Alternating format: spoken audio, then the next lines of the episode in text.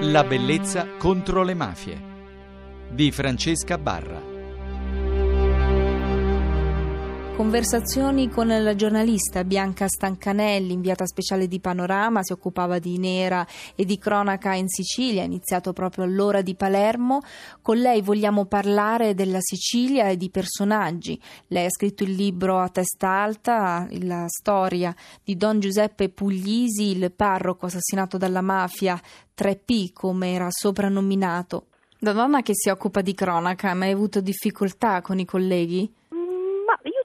Di no, anzi all'inizio lì a Messina, quando facevo la cronaca nera, il fatto che io fossi non esattamente una donna ma una ragazzetta che girava in jeans e sandaletti shorts, eh, era, eh, dire, era, perfino un vantaggio, nel senso che a proposito di andare n- non solo per betole ma anche di avere informazioni con le fonti dalla minima alla massima, e risultavo simpatica a tutta la truppa, diciamo, insomma, quindi attingevo le mie notizie non solo dai eh, dirigenti degli uffici, il capo della mobile, il comandante del nucleo operativo dei carabinieri, ma soprattutto da quelli che andavano sul posto, o dai vecchi marescialli, dai vecchi sottufficiali, dagli appuntati, da tutti quelli che facevano le operazioni sul campo e mi potevano dare i dettagli più vivi e più vivaci. La storia che più ti ha toccato è la storia che hai raccontato eh, sulla vita di Don Giuseppe Puglisi, che ricordiamo il sacerdote ammazzato nel 1993.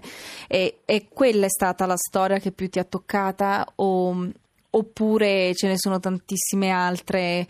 Quando si scrive un libro normalmente è perché eh, quella la, la storia, il profilo che decidiamo di descrivere e di approfondire è qualcosa che in fondo ci ha sconvolti eh, e che vogliamo, vogliamo far conoscere. Sì, mm, per Don Puglisi la, la molla fu sì. il fatto che io non vivevo più in Sicilia. Sì, ricordo che, come l'avevi detto nell'intervista. Sì, e che mi sembrò che fosse una storia che era stata raccontata fino a quel momento molto male, che non, ha, non era stata scoperta nella sua bellezza. Mi affascinò molto la figura del, um, del sacerdote, del, dell'uomo che si fa umile e che cerca di riscattare un quartiere e soprattutto i suoi bambini dal controllo spietato della mafia. Ma per ciò che riguarda la, la, la cosa più sconvolgente che mi sia successa a Palermo fu la prima autobomba.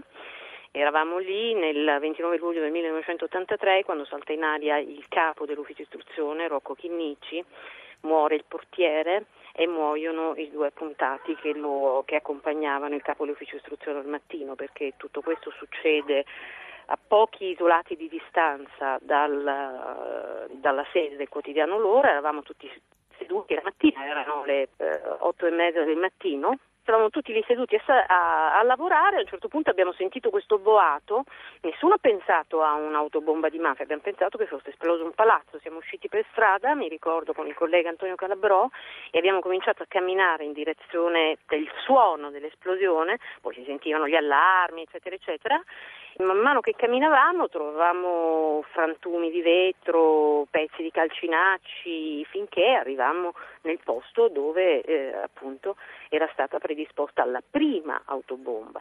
Il, il, giornale L'Ora quel giorno titolò Palermo come Beirut perché il modello delle autobombe sì. a quel tempo esisteva solo in Libano e infatti poi nelle indagini venne, eh, riguardavano anche un ambiguo libanese, Buce Belsa Gassan, che era in qualche modo impestato con i servizi.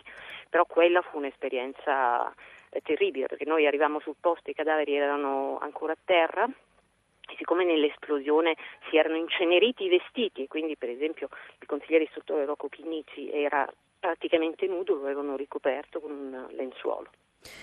E dalle storie di cronaca, la mafia, dalla Sicilia, adesso vivi a Roma, scrivi su Panorama, ma hai scritto anche un bellissimo libro, eh, La vergogna e la fortuna, storie di Rom. Perché? Ho cambiato, sì, gli zingari. Perché mi... Vabbè, perché io amo la cronaca pazzamente da sempre, da quando cominciai a farla e mi innamorai di questo mestiere. E sono di quelle persone che hanno fatto fatto questo mestiere perché in qualche modo volevano cambiare il mondo, capisco che è un'ambizione così eh, che può sembrare molto ingenua, volevano cambiare le cose, volevano raccontare le cose come stanno.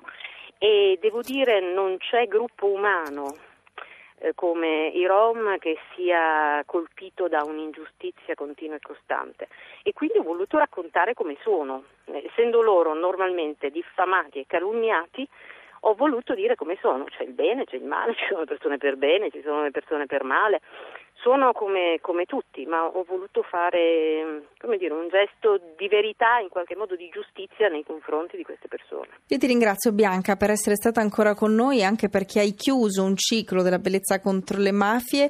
Chissà che non lo riapriremo poi insieme di nuovo, anche perché sogniamo di fare una, un'intervista finalmente vis-à-vis del, nello stesso studio. Per ora però ti ringrazio e ti auguro buon lavoro.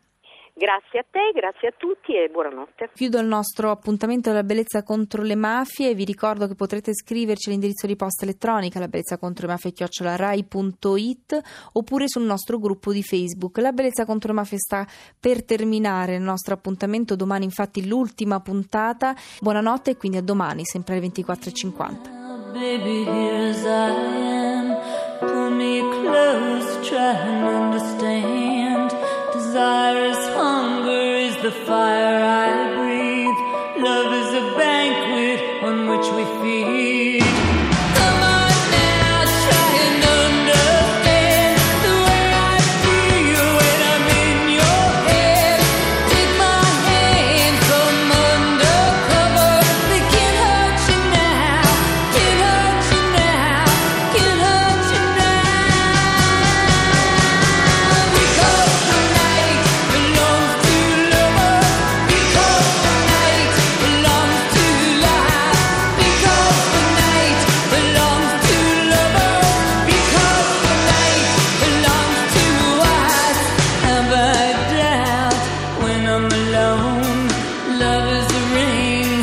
telephone.